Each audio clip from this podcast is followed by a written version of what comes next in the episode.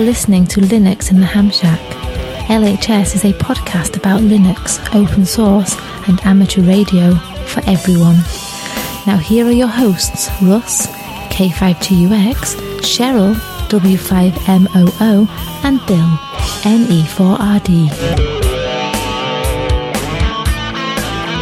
Well, hello everybody, and welcome. You have tuned in to episode number 396 of Linux in the Ham Shack, the most terrific amateur radio podcast on the internet. And tonight we have our deep dive episode, and our deep dive is going to be an interview about a new project that's coming along that involves hardware and software in the amateur radio world, involves an audio codec that we've talked about in previous episodes, and we're going to learn all about M17 soon. But first, let's go ahead and Let's introduce the cast of the show, which is myself, Russ, K5TUX. I'm Cheryl, W5MOO. And I'm Bill, NE4RD. And if it wasn't already apparent that we're two bottles of wine in, let's just roll with it. So let's interview. Interview just wants to come out. so let's go ahead and do it. Tonight we're interviewing a member of the M17 project, and we're going to find out what part he plays in that project here pretty soon. But this is Steve Miller, Kilo, Charlie 1, Alpha, Whiskey, Victor. Wow, got that out without stumbling. Cool. And he's actually from really close to where I grew up, so that's cool. And he's probably sitting in Newmarket right now? Yeah, that's correct. All right, Newmarket, New Hampshire, a place that I used to frequent quite a bit.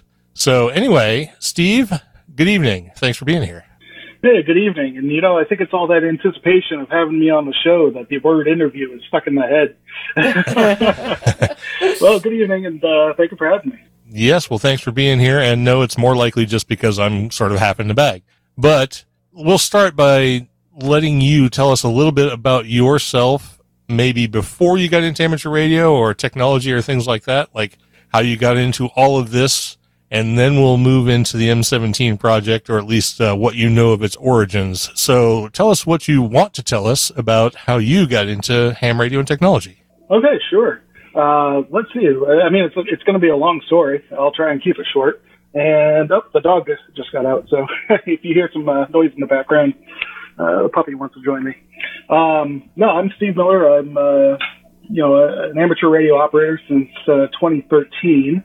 I was licensed as a technician back then, upgraded to general in 2016, and I'm also studying for my extra, which I hope to get before the year is out, so that'll be exciting.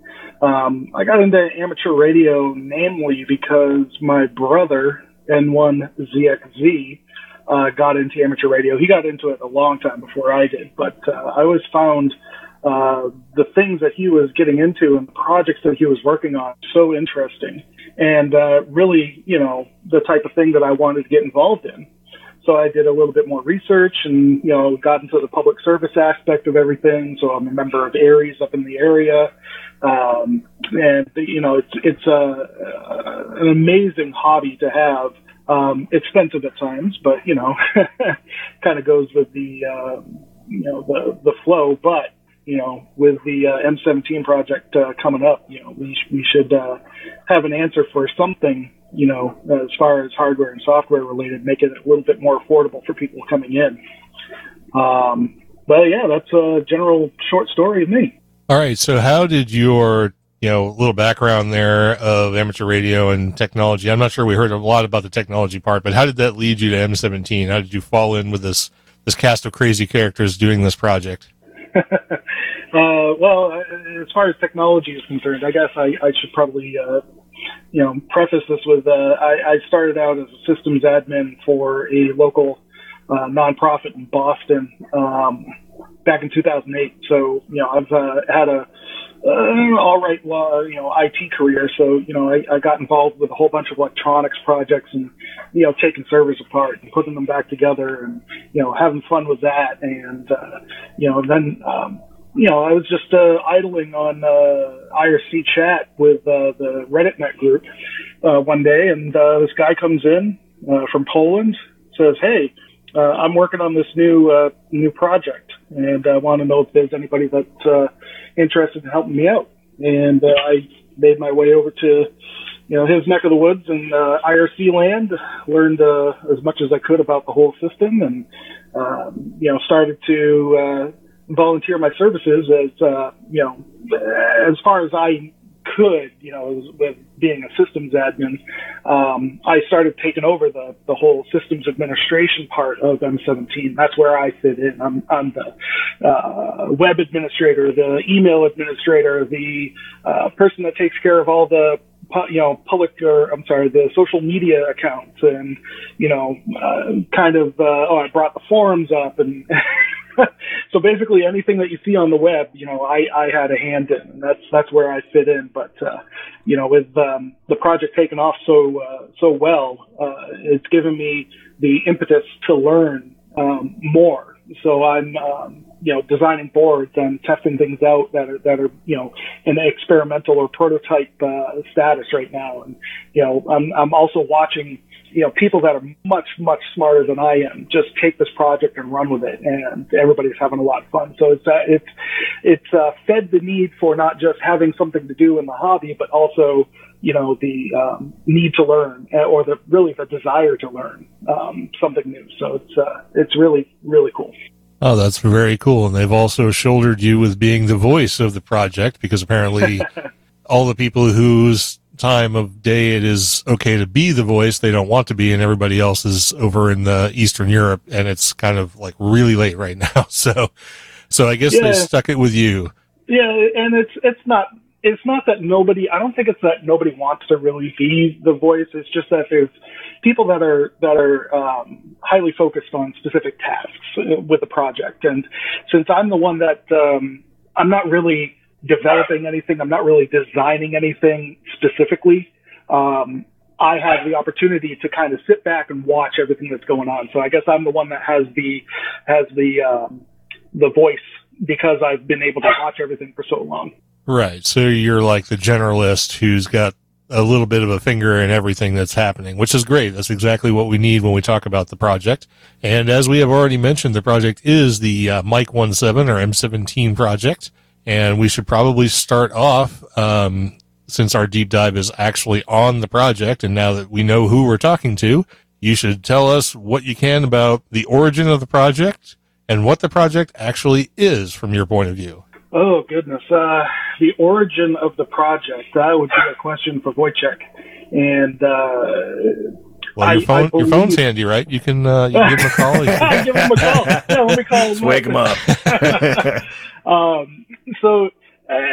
It's born out of the need for having hardware and software that is not encumbered by patents or copyright or, you know, any sort of licensing that is not open. And I guess Wojciech had seen that need in the amateur community to have something that people can experiment with, you know, available to them as far as digital voice is concerned. And that's really, you know, from what I understand, that's how it really came about. You know, he started it. I started getting involved in September, October 2019. So it's been over a year, you know, a good, I'd say about 18 months now at least. That's how it started. And, you know, we kind of have a tagline of, you know, trying to take DMR and Fusion and DStar off the air, but that's not really that's more tongue in cheek than it is, you know, an actual, motto. You know, we want to, replace it with, not really replace it, because here I go, you know, kind of, you know, talking negative about them. I don't want to talk negative about any of those other modes. But we want to have something that's truly, you know, from ground up, open and open source, and free for the amateur to really experiment with. So what do you see as the entirety of the M17 project? What does it encompass? I mean, obviously, it's going to be a platform where you can have a radio running M17 and communicate using it, but what are the parts of it that are going to make up the whole? So it's really my vision of the way that M17 wants to go is that it's first a protocol. Really, the protocol really defines the whole project. And just like DMR or Fusion or DSTAR, those are all protocols. So that M17 started as a protocol. There's also a hardware side of it. The TR9 handheld radio, that's it's kind of put on hiatus right now. We will look at it in the future, but there's a hardware aspect of it, and then there's also the networking aspect of it, which is really my forte. Getting that networking stuff going to interlink all these repeaters that could be built, and all these reflectors. If you're familiar with the way that DSTAR does its traffic over the internet, we have a similar system. So it's really from the ground up. It's going to encompass software and hardware as well as networking. I guess networking kind of falls under software, but it kind of give you the whole kit and caboodle, I suppose. All right, that sounds really interesting, and I'm looking forward to it. I've already sort of delved into M17 a little bit. We're going to talk a little about how that happened in a bit, and my participation with actually having a reflector and stuff, but we'll get to that. That's sort of further in. But before we go too much further, we usually leave this to the end, and I hate doing that. But do you want to tell us who are the lead developers on the thing? Tell us who the team is. Yeah, sure. I'm going to switch tabs, and if I remember correctly, I love your music, by the way. My music. Oh. Come on! I knew it was going to come up. Yeah.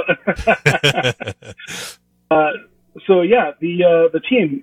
It all started with Wojciech over there in Poland. SP5WWP. He's the lead for the whole group, and he on the page he has it described as a bare metal software developer.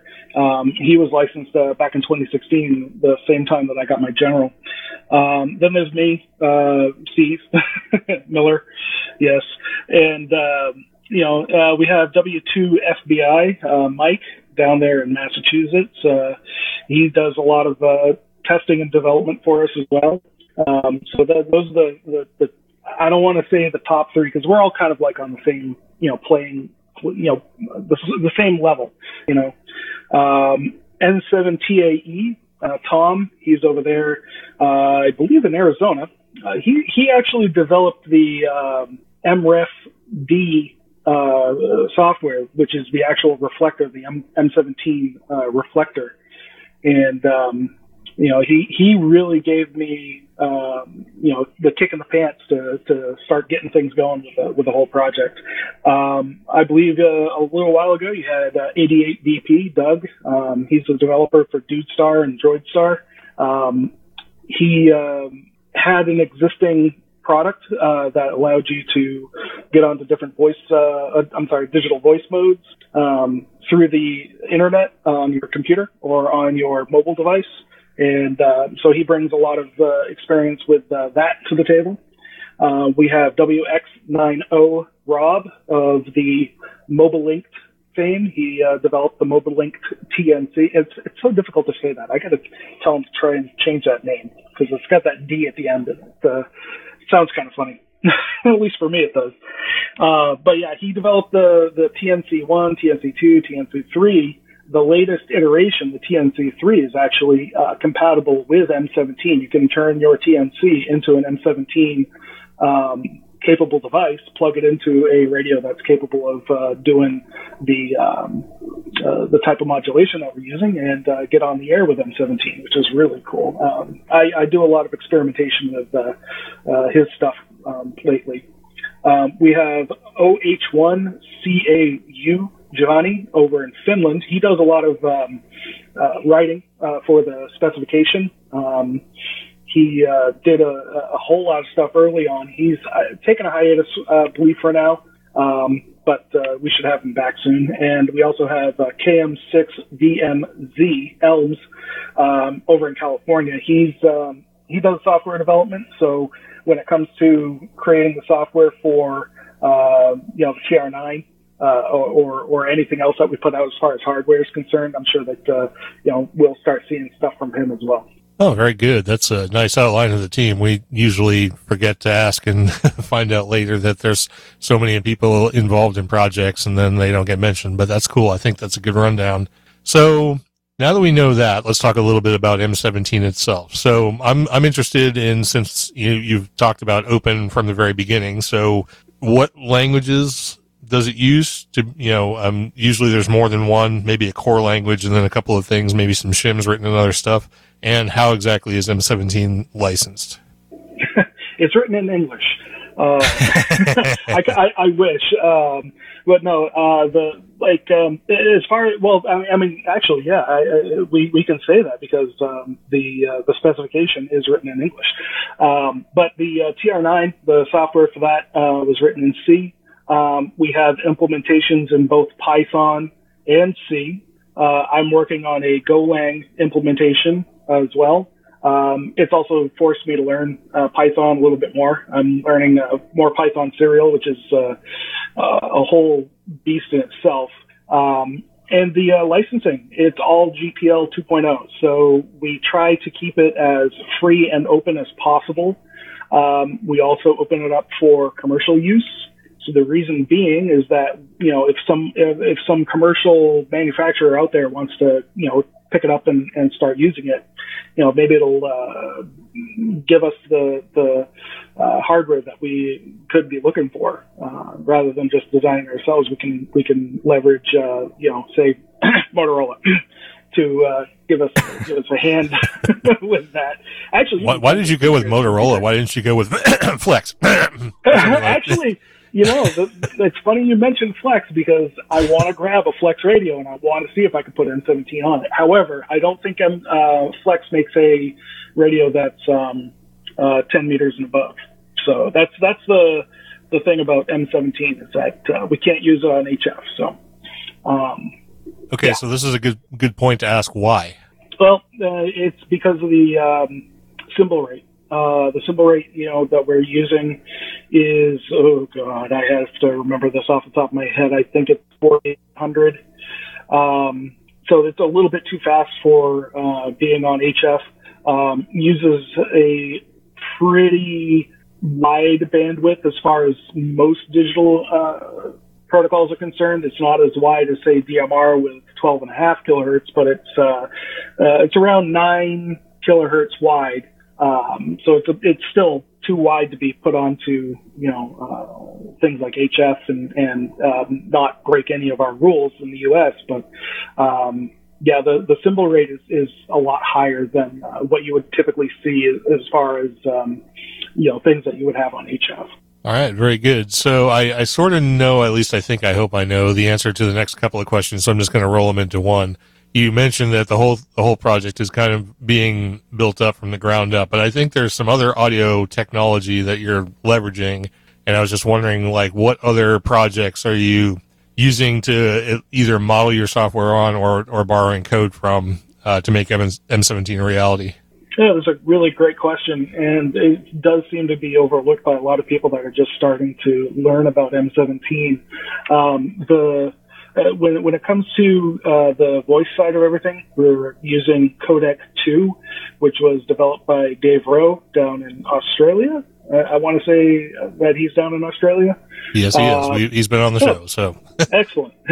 Oh, perfect. He developed Codec 2 to be a low bitrate audio codec that can be used on RF. I mean, he has modes that go all the way down to 700. So that's good for use on HF, and he has it going all the way up to 2400, which is what we're using. We're on M17. We're using 2400, and then we also have a half rate as well that we can combine both voice and data at the same time. The data, or at least, I'm sorry, the on-air protocol that we kind of started modeling after was NXDN, namely because of, we needed a place to start, and we wanted to go ahead and kind of, tweak it a little bit, make it a little bit more available to us as an air interface. So yeah, we do kind of leverage, the NXDN protocol a little bit for the air interface. And that's really the two major, projects that we, that's pretty much the two major projects that we kind of leverage inside M17. And we have to make sure that the licensing matches up and everything. And that's why we chose Codec 2, because the free and open nature of that license. So we were able to include it as a voice codec into M17. There's a lot of other projects that are leveraging us. So like I mentioned before, DudeStar, DroidStar, for the computer side of it, getting onto M17 and playing around with it. And then there's the TNC3, the OpenRTX folks. They're using M17 to kind of hack around with the MD380 radios. The ones that were I forgot who originally sold them, but I think they're being sold by TYT now. OpenRTX is developing a new firmware, and they're really driving M17 to be included into that firmware so that you could turn that DMR radio into something better, So there's a bunch of projects that are actually, integrating with us instead of the other way around. So, we only use a couple of things in order to make M17 happen, but there's many other projects that are out there that are using us to make what they're doing happen. I just wanted to touch on the baud rate, the 4,800 bits per second that you're using. Is that for like audio quality? Is that the idea behind that? Yeah, that's namely just so that we can get that, I want to say better sound. And I don't think I'm far from the truth when it comes to it. But yeah, when you start talking about getting higher fidelity audio, if you talk to anybody when it comes to telephone systems, if you're talking about SIP or IAX or anything like that, the more fidelity that you want over the line, the higher the bit rate has to be. There's a trade-off. Where do you draw that line where it's high enough fidelity but a low enough bit rate that we can actually squeeze it into a nice bit narrow bandwidth of frequency that we have available. So or at least as far as the rules are concerned, we could go ahead and squeeze it into spread spectrum or whatever and have the highest fidelity out there as far as the radio is concerned. But yeah, the bit rate is higher so that we can get a better sounding audio over the radio. Very, very good. So let's talk a little bit about practicality of the project. So, obviously the project is new. It's not completely developed, and there is a lot of development to be done. But that's not to say that M17 can't be used like today if you want to use it. Now, we mentioned DudeStar, and OpenRTX and stuff like that. And we are looking, I've already lined up an interview with OpenRTX, so we're looking forward to that. So tell us, if you haven't already completely enumerated, maybe just put it all together in a list. If somebody wanted to use M17 right now to see how cool this new protocol is, how does one do that? What availability is there? Well, let's see. The easiest way that I see right now is actually I also want to make mention of mVoice, which is the Linux client for M17. To get onto the reflectors. That was developed by Tom, N7TAE as well. The easiest way for, the fans of the show, I'm assuming that they're all running Linux. Go ahead, download mVoice or download DudeStar and get that onto your computer. Once it's installed, you can go ahead and select M17 as the protocol in DudeStar, or mVoice will automatically have a list of all the reflectors that you can use. Select a reflector and have at it. It's as simple as that. If you know how to set up Mumble or set up Discord, you can go ahead and set up one of those two clients. That'll get you onto M17, but it won't necessarily get you onto the air. We don't have a way to put a repeater or a radio onto. I don't want to say that we don't have a way to do it. It's just that the software isn't ready yet to get you onto the air from the computer. There's no handheld that's available. There's no mobile rig that's available to get you onto the air with M17 by itself. So if you're a little bit more inclined to do some experimentation, you can go ahead and get yourself a Nucleo TNC or a TNC3, which are both developed by WX9O, and download the experimental firmware onto either of those devices, plug it into a 9600 baud capable radio, and then you're on the you're on the air with M17. Depending on how many people are around you, you may be the only one. So this is really highly experimental stuff right now. So if you set up a radio, you may be only talking to yourself. Those are the two major ways to really get onto the air and playing with M17 right now. We've been having a lot of fun, or at least I've been having a lot of fun, plugging in my Nucleo TNC into a Kenwood radio, getting out onto the air. I've been able to do APRS over M17. It's still AX25, except instead of using AFSK packet, you're using M17. So the packet's actually a lot quicker. I think they only last about a half a second, so you got to have some really fast radios. So I've been having a lot of fun with APRS, using the packet mode of M17. And I've also played around with M17 voice. Pumped into a RTL SDR, and just kind of transmitting from different areas around the seacoast area, and seeing what kind of propagation I'm getting and how well it decodes, actually traveling through the ether as it were. So download a client or experiment with a radio. Those are the two ways to really get involved with M17 at home. All right, very good. We'll talk a little bit about MREF-D in a bit, but we don't want to dive into that because that's a different project, even though it's M17 related. But so what's the development roadmap right now? Like, what are you guys working on first, and then what's going to come later? What's the big thing that needs to get done now to sort of make this thing move forward? Yeah, that's funny that you asked that, because not too long ago we actually did have a conversation about that. And we all agreed that the focus should be getting M17 on the air. We've got the network side of it done to a point. It works. We've got we don't have to really focus on hardware because we can leverage existing hardware right now, and that's really what we're focusing on, is leveraging existing hardware to get us on the air. So really, all of our development focus is involved with that. We've got, as you said, the OpenRTX guys. We're trying to get M17 shoehorned into a DMR radio. It is still at 4FSK, so it should work. Fingers crossed. I've used my Kenwood radios to go ahead and put M17 on the air, and actually just recently, within the past few days, Wojciech was able to get a Motorola GM300 to transmit and receive M17.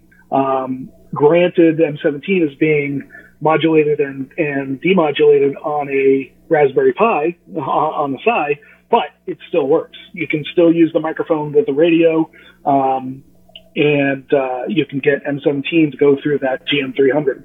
So really, we're focusing on getting the air interface and M17 itself on the air, so that we can get that stuff, really perfected. And then once that is done, then we can go ahead and start, focusing on the hardware again, doing things like creating repeaters, creating handheld radios, maybe even a mobile at some point. So, we kind of want to look at the RF first, and then tangible things next. Very good. Do you see this coming to a point where, like, eventually you could do stuff? Because, like, I know we have one guy who listens to our show who's connecting his Yaesu repeater to All-Star and stuff like that. So do you see this being, like, an M17 being a way to communicate through Pi-Star once there's some hardware available, or maybe, like, retrofitting a repeater to use M17 natively, stuff like that? Is that, like, all on the radar? Yeah. And as a matter of fact, G4KLX, Jonathan Naylor, of the MMDVM fame, he's he's on our radar, or we're on his radar, rather. He has been developing MMDVM to also support M17. We're just waiting for hardware that we can actually use that's reliable and you know, is a solid testing platform. MMDVM will support M17, and yes, you will eventually see it in PyStar as long as Andy's you know, accepts us as a valid protocol. I'm sorry, I kind of trailed off there for a second.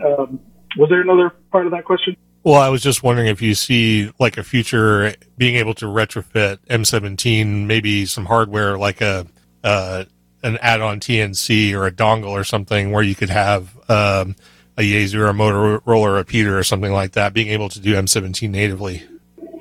Okay, so yeah, I thank you for refreshing my memory.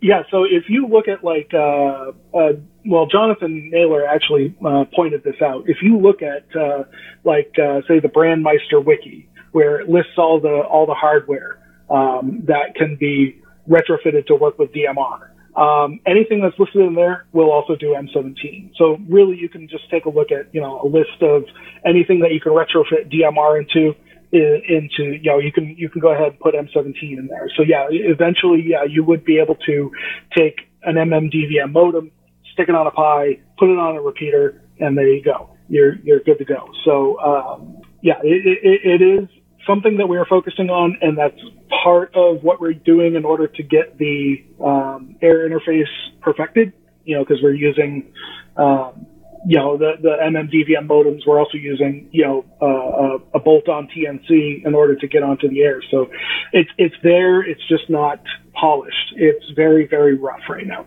Well, that's okay. It's a young project, and it'll get more polished with time, which is fine. And I do want to talk a little bit about MREF-D, but before I do that, I'm going to let people stop listening to me for a little while, and I'm going to let Bill pick it up so he can ask you some questions, and you can hear somebody else's modulation for a little while. I'm confused. What are you talking about? This is all digital radio stuff. I'm so confused. You know all there is to know. I know enough. I know how to start DudeStar. That's all I do. And I have got on M17 once, so I know it works. So, let's see here. Jeez, Russ, you threw me under the bus here. I know. I wanted to let everybody know that you were drinking heavily and you weren't going to be a part of this. Yeah, I'm sitting here enjoying my cigar and listening to a great podcast, and yeah, I'm just... Sometimes you have to participate in your own podcast, right? Hang my hat on the door, right? I'm here, yeah. Me and Cheryl just sitting here liking stuff on Facebook, right, Cheryl? Are you there? She's there. She probably would have picked it up better than you. Come on. Yeah. No, I just want to comment that the documentation for everything, the protocol, and the detailed documentation of all the physical data link layer, and application layers is really, really, really well done. I mean, I'm still going through it as we speak, and it's documented very well for a open source project. And yeah, kudos to you guys. Did you mention the documenter, or is it being done, you know, by the team? So yeah, it's well. I mean, first of all, it is open source. Anybody can go ahead and view the documentation, but also it's on GitHub. So if anybody has anything that they want to add, or if they notice something that's an error, they can change it. All they have to do is just submit a pull request. It's then reviewed by either me or Wojciech or Juhani, or even, you know, if somebody else can, you know, say yes, this is a good change that needs to be made. Let's go ahead and implement it. But it's a full team effort. So, and it's also, again, we're leveraging the community to kind of make it better. And I really appreciate, the kind words about the documentation. It is something that we're working heavily on, along with, you know, the hardware and actual physical implementation of everything. But, you know, protocol is nothing without its specification. And, you know, it's difficult for me to kind of read that documentation and understand it fully. So having somebody else outside, you know, take a look at it and say, you guys are doing a good job. I really appreciate that. Thank you very much. So yeah, I did my part.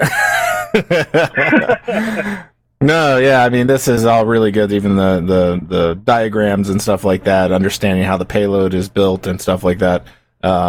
Yeah, that's really gory details for a lot of users, but I mean, and the point, this is not an end-user documentation. This is really for people wanting to implement the protocol. Correct. And, yeah, it definitely gives them, a plethora of information of exactly, how the how the sausage is made.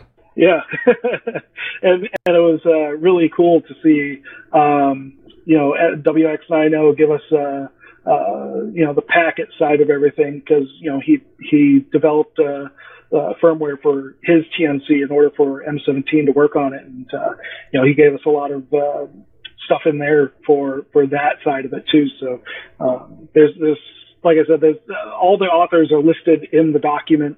So if you just take a look at it, you'll see that there's not just one or two people working on it. It's a whole group of people.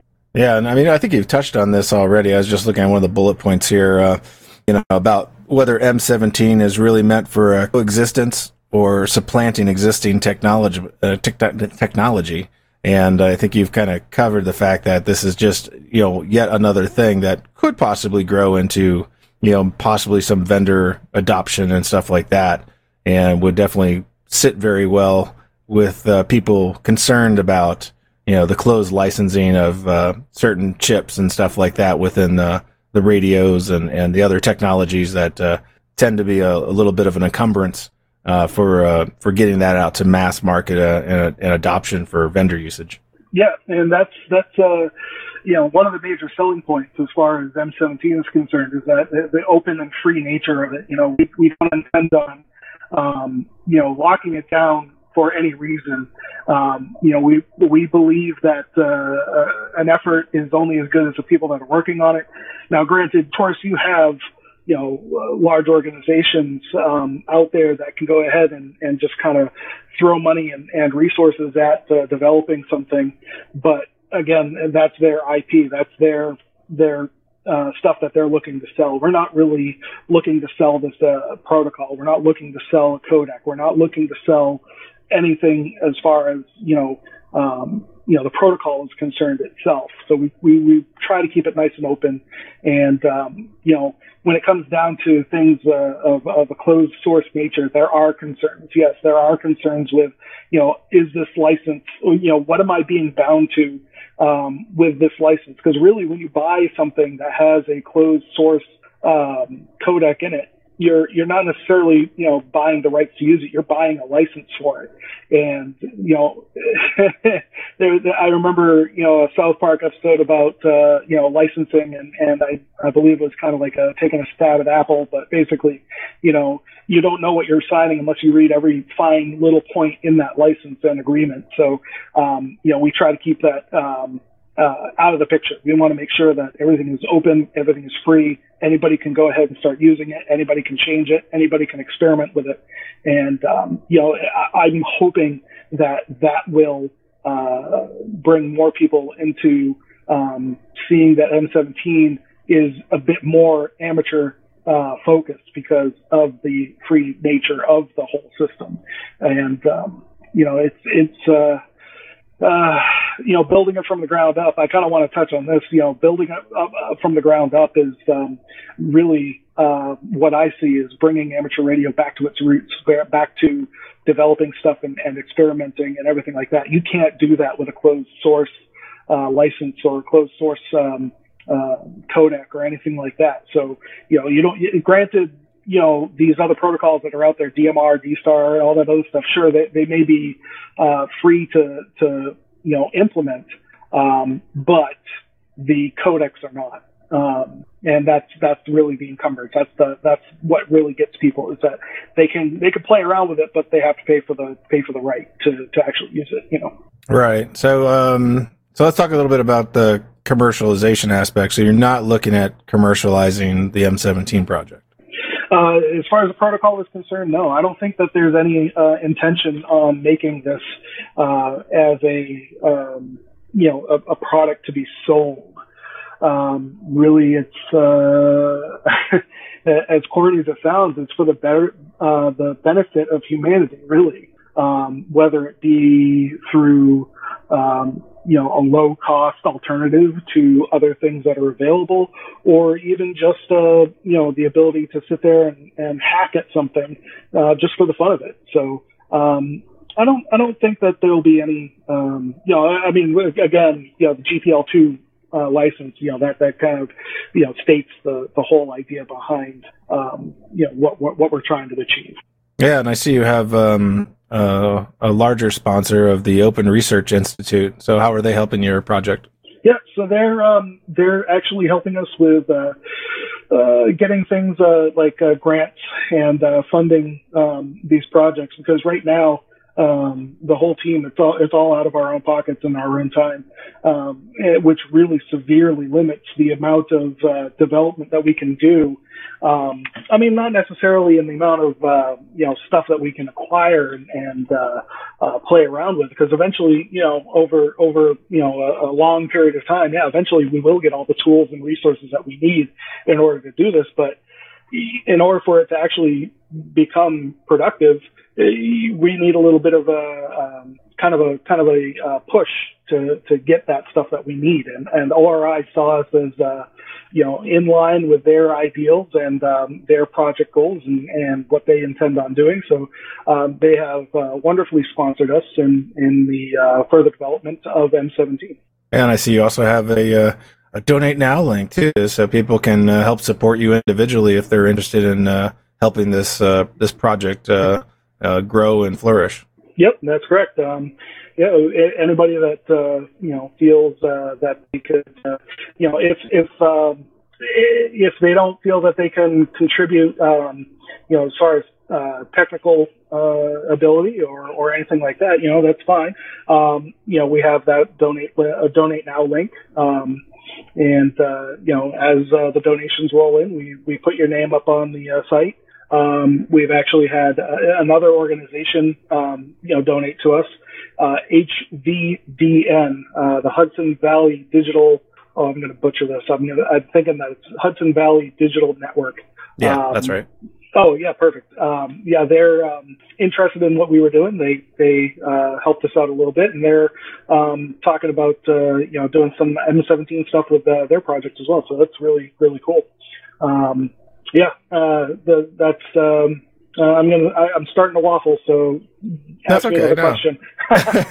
So, have you guys formed any type of legal entity behind M17, like a nonprofit or anything else like that? Well, that's part of the reason we have ORI helping us out. You know, again, it comes down to funds. We don't have the funds to form a legal entity, or even, you know, because things like that require lawyers, and yeah. I'm not a lawyer. I don't even play one on TV. So, you know, we need the proper legal advice from the people that know that sort of thing. So we can bring them in. You know, we need that funding.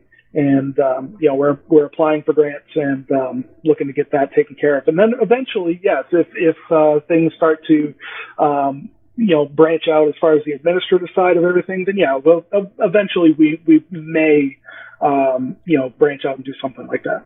All right. And, I guess we can move on to the hardware aspect. We mentioned the TR9 project, which you said was on hold, but, can you tell us a little bit about that? So the TR9.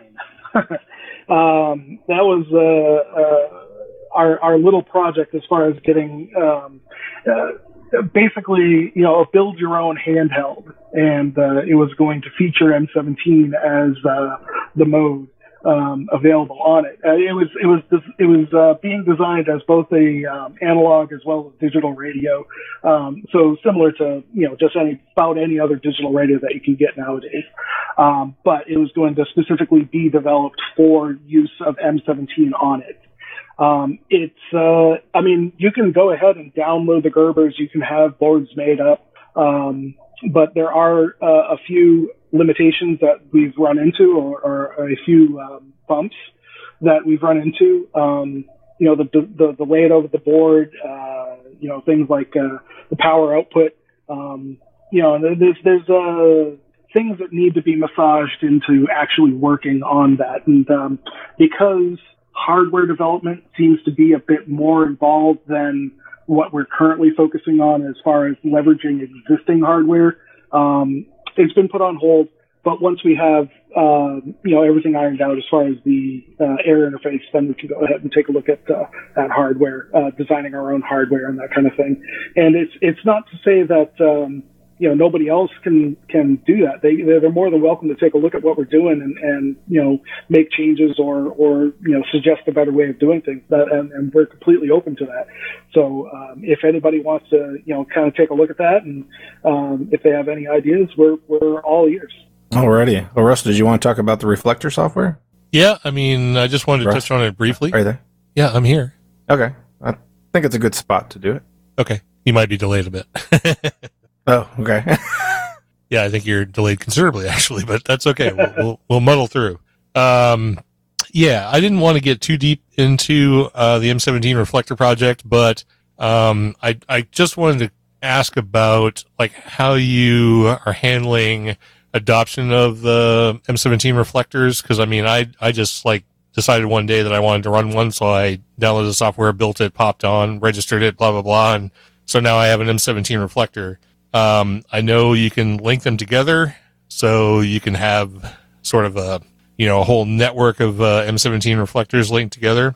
I just want to know, like, what you foresee as far as adoption of M17 reflectors. Do you just want 1 million people to sign up for reflectors, or is it going to be, limited or restricted or managed in some way or anything like that? I'm specifically talking about the reflector network, not about the software.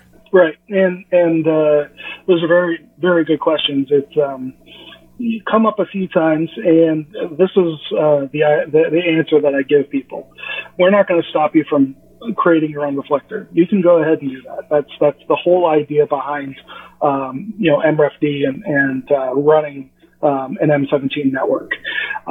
We offer, I say we, it's really just been, me, offer a registration system in order for it to be publicly listed and available to, M17 clients, or even, the software built into a radio, if you wanted to directly connect to a reflector from your radio. So I kind of curate the, M17 reflectors site. It's not necessarily something that I want to turn into a I'm the boss and this is what you're going to do. It's more of a moderated list rather than a strict joining kind of thing, and only I list what I feel is a reflector that should be worthy of being listed. No, it's moderated in the fact that we're just basically trying to look out for things that might be off color, or people trying to just kind of fill up our database full of junk bogus registrations. So it's moderated by me, but anybody can start up an M17 network. It doesn't have to be listed. It doesn't have to be registered or anything like that. But we do offer that listing service. I am working on getting the interlinks, kind of a workflow for the interlinks. Because right now it's just all based on, if you want to interlink with a reflector, you got to email everybody that's on that same interlink, and it can be a little bit of overhead as far as trying to join a group of reflectors on a specific interlink. So I'm trying to work out all the kinks as far as that's concerned. So all you have to do is just click on a button on the site and say, I want to interlink with all these other reflectors, and then everybody gets a notification all at the same time. Says, hey, this person wants to join. So do you accept? Do you have them in your interlinks file? And then once everybody says yes, it gets lit green, and then that person that runs the reflector just downloads an interlink file from the site to their to the server, and off they go. So I mean, it's an involved process as far as getting everything set up on my side, but I think we're doing pretty good with it. And it's similar to in fashion to, registering a YSF, reflector or an XLX reflector. I'm just trying to make it a little bit more user-friendly. You know, some of these registration systems, you have to go on a forum and request to be listed on the forum, or you have to go to a site that was that may not be coming up for you, or you know might be located in a country that's you know blocked or something like that. So I'm working on that, making sure that everybody in the whole world can access our system without any issue, and make that registration system as easy as possible. All right, very good. And just in case it wasn't clear earlier, we were talking about this. M17 reflectors are online. There are quite a few of them. Many of them are publicly registered. And if you happen to be running DudeStar or DroidStar, you can select M17 as your protocol, and you can connect to any one of the available reflectors. They show up in the list, and you can talk using M17 like right now if you want to. Well, after you build the software, but you know, soon. So it is an actual functioning thing, which is really cool. Yep, and I just dropped a link. The site for the reflectors list is reflectors.m17.link. So if anybody is interested in seeing what's out there, we have them all listed there. All right, very good. And I apologize for stealing 659 inadvertently. It's just the local exchange for Newmarket, and I just happen to be in Newmarket. A happy coincidence, I suppose. I suppose it's been so long since I lived in New England that I had forgotten that 659 was Newmarket's exchange, but you know, it is what it is. So I think we've gotten most of the way through the project, and we're down sort of to the straggly little bits. So let's go ahead and find out if you're taking any input from the community as far as development. Are you looking for developers? Do you need developers? Are you accepting outside influence or suggestions? And if so, where does one go to participate in that way? We are 100% open. And, you know, like I said earlier, if anybody has any ideas of, you know, after they take a look at our system, after they took a look at our protocol, after they took a look at the hardware, and after they look at the tutorials that we're making, if anybody has any input, please, you know, let us know. There are many ways of getting in touch with us. We have all of them listed on the site up in the chat and contact area there. If you look at the top of the website, we can be found on IRC, on Matrix, on Discord. All three of those are linked together, so you can join on any of them, and you'll be talking to everybody that's interested in the project, not just the team, but everybody else that's involved. And you can also email us, contact@m17.link, or you can just shoot me an email. You know, if you had any questions. I mean, if anybody has any ideas, like I said, we're all ears, and no reasonable suggestions or ideas will go unheard. So, we are open to the community at large, and that's what we want to focus on. We want to focus on making sure that, it's not just a handful of people that are coming up with something, that we actually get a full set of input from everybody that could be possibly involved, not just developers, but also end users. All right. That's excellent. And I think I've learned all about the M17 project I need to know for tonight. We're going to have links to all of the stuff you've talked about in the show notes. So is m17.link the core site where everybody needs to go to get the most information, or is there a different place? Well, the actual public presence and the main site is m17project.org. That has all the links for everything, protocol, tutorials, donate, as well as all of our contact information. It's all right in there. The .link system, or the .link TLD rather, is just for the networking side of it. So things like the reflector list, our emails, our the reflector that I run, the M17 reflector. It's you're seeing double when you see my reflector, but that's on .link. So that's just a separate domain that takes care of the networking side of it. But as far as the public website, that's m17project.org. All right, excellent. So unless anybody else has anything they want to ask you, I'm down to my final question, which is the final question we always ask. So anything else, Bill? Anything, Cheryl? No, I'm good. Nope. Okay. Well, then the question we always ask at the end of an interview is, what didn't we ask? What did we not touch on that you want to tell us about the project or anything else you want to tell us, even if it's off topic. We just want to let you sort of have the final say about this and wrap things up and put a nice little bow on it. Well, I guess really when it comes down to it, M17, sure, you can say, oh, it's just another digital protocol. Why do we need another digital protocol? We have plenty of other digital protocols that are out there. The one major point that I want to really drive home is the fact that our system, our protocol, our codecs, our licensing, it's all open. It's free and available to use and experiment with. You can't do that with the other systems that are out there. There's a lot of bureaucracy that's involved with the networking side of all those other systems. We try to be as agnostic as possible as far as, anybody wanting to spin up a reflector or run our system or anything like that.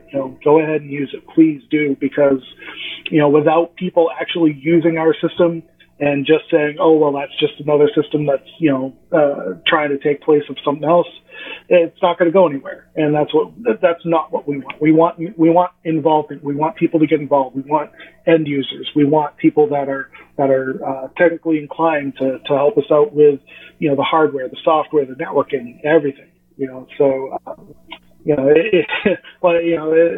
look at the site, it was tongue in cheek. We aim to kick DMR and Fusion and DStar off the air. That's just tongue in cheek. That's just us kind of playing around. We want to be on that same playing field as everybody else and offer a free and open alternative to other systems that are out there. And, really, that's my driving force behind it, is to offer something to the community at large for all the fun that I've had in the community, or as far as amateur radio is concerned. Everything that I've done in amateur radio, all the fun that I've had, I want to give something back, and I'm trying to do it as best as possible through M17. And I'm sure the entire team feels that way. So we want to really thank you, Steve, for coming on here tonight and talking with us, telling us all about the M17 project. I look forward to its advancement going forward, and perhaps we'll have you on again when there are some new developments or some hardware or things that are really important to the project that you want to let us know about. We'd love to have you come back. Certainly, and thank you for having me. It was a pleasure to be here. Fantastic. Well, we really appreciate it, and I'm glad you were able to make time for us tonight, and we'll be talking to you soon. Good luck with the project. All right, Bill. Yeah. Okay. I'm here. Well, that means we've come down to the end of the actual deep dive, but we do have a couple of announcements, or one announcement and some feedback. And since you were the one who put in the announcement about the Storm Spotter class, and I have no idea what it's about, why didn't you tell us? Me? I didn't do that one. Oh, you didn't do that one? Did Cheryl do that one? Cheryl did that one. Oh, well, then guess Cheryl what? Cheryl gets to do it then. So I was skimming around today online, and I actually found that the National Weather Service in St. Louis is offering free virtual spotter classes to prepare for the heart of the sphere weather season. Mother Nature's already mad at us here in Missouri, so I can't wait to see what else she throws at us.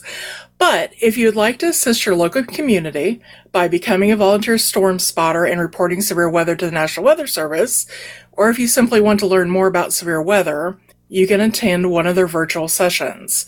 The attendees are taught the basics of thunderstorm development, storm structure, the features to look for and where to find them, what, when, and how to report location or report information to them is also covered. You'll need a desktop or a laptop to view the presentation. They'll also be doing interactive polling, which will use your cell phone if you want to participate in that. There are classes on Tuesday, March 2nd from 7 to 8:15 p.m. Central, Saturday, March 6th from 10 a.m. to 11:15 a.m. Central, Wednesday, March 10th from 7 to 8:15 p.m. Central, and Saturday, March 20th, 2 to 3:15 p.m. Central. Of course, if Mother Nature decides to get upset with us, these courses may be canceled or changed due to active weather. But they'll communicate these changes via their website and social media. So if you want more information about this, of course, there will be information in the show notes, but you can go to weather.gov/LXX, Sierra zebra herb. Yeah, I am really bad on this. So. Lima Sierra X-ray. There we go. Virtual Spotter 2021. So I figured I'd throw that into the notes now, since we have two classes coming up, I think, before we do another podcast. Is that right? Yeah, basically. Yeah. So sure, why not? They had one last, I think it was last night, so, and I was like, well, that's too late, but I definitely think I want to check one of these out, so. Yeah, I might do the same. That's really cool. Thanks for putting that in there. You're welcome. Now, All right. The next thing is Bill's, but you guys are both it's actually mine. Well, yeah, so it's Russ's. So, yeah. Well, the next thing is mine, but the last thing is Bill's. The last thing is Bill's, right. Right, so we did get a comment on Bill's YouTube video, which I answered. And it was, let's see, who was it from? Wiley Trailer. It sounds like a made-up name, maybe? I don't know. But he asked, is there a Linux equivalent to OmniRig that can be used with this logger? And OmniRig is apparently a Windows-based ham rig control application or library or something. And I put in most Linux applications have rig control using hamlib, which is a rig backend library compatible with most radios on the market. Other applications have their own control libraries. So yes, the application running on Linux supports hamlib and thus will be able to interact with whatever hardware you have. There you go. Absolutely. So hopefully he'll use CQR log and divest himself of whatever he's using with OmniRig and all, you know, whatever else. Yeah, it's like it's virtually an equivalent. You know, hamlib is basically the same thing, and FLRig would be like a step up from that if you want to have your rig control to have a little bit of UI to interact with the rig as well outside of the logging software. Yeah, cool. So that means we're down to our very, very last announcement, and this announcement is Bill's. So Bill, take it away. That's right. Like we mentioned on our Weekender a couple episodes ago. For our subscribers and Patreons, there is a item going out for episode 400. We're doing a Raspberry Pi 400 for episode 400 to one of our subscribers or Patreons. And the deadline for becoming a subscriber or Patreon, of course, would be March 12th, because we're possibly going to record episode 400 during the Ham Radio Expo, the QSO Today one. So, so if you find this content useful and interesting enough to help support the program, you can be a part of this. Otherwise, thank you for listening. Very good. And Don KB2YSI in the chat room mentioned that OmniRig allows for multiple devices to use a single COM port. So I will say that Rig Control D, which is an overlay, a TCP daemon that sits on top of HamLib, can allow you to do that as well. But I just wanted to modify my answer to include accuracy. So. Yeah, FLRig will allow you to do the same thing. You can use it with multiple applications at the same time. Right. So there's multiple ways to do the exact same thing, yes. And it does integrate with CQR log and all that. So there you go. So thanks to everybody who joined us, especially Steve Miller, KC1AWV. That was really great to hear about the M17 project. I'm looking forward to using it more and seeing where it goes from here. And before we get out of here, we will mention the folks who were with us in the chat room tonight. We had quite a few. We had Steve, KC1AWV, of course. We had Doug, 88DP, of the DudeStar and DroidStar project. We also had Ed, N2XDD, Tony, K4XSS, Don KC9ZMY, Ted WA0EIR, and Don KB2YSI. So thanks everybody for being here. We really appreciate it. And stay tuned for those people who are supporting the show. You have until, when did we say the cutoff was? March 12th. March 12th. March 12th at 11:59 p.m. Central Time. You have to sign up to become a Patreon or a PayPal supporter to be entered in to win that Raspberry Pi 400. So be looking for that. And we'll be happy to give that away to one of our financial backers. We really appreciate those folks as well. But we also appreciate everybody who just listens to the show and makes all of this worthwhile. So with that, we're going to go ahead and get on out of here. This has been episode number 396 of Linux in the Ham Shack. I'm Russ K5TUX. I'm Cheryl W5MOO. And I'm Bill NE4RD 73.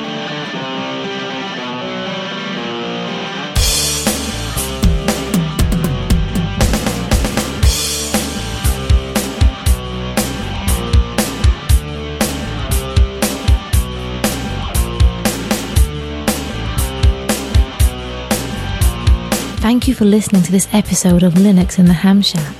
LHS is a community-sponsored podcast. The show is recorded live every Thursday at 8 p.m. Central Time, plus or minus QRL. Connect to the live stream at url.bcts.info/LHS live. Our website is located at lhspodcast.info. You can support the podcast by visiting the LHS Patreon page at patreon.com/LHS podcast or by using the contribute list on the homepage. Get in touch via social media. We have a presence on Discord, Facebook, IRC, Twitter and YouTube.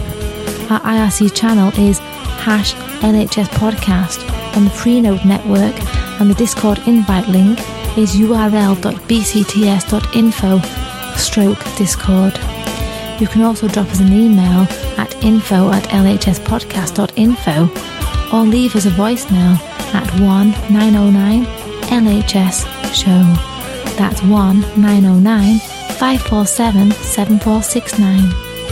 Visit the online LHS merchandise store at shop.lhspodcast.info for fun and fashionable show-themed merchandise.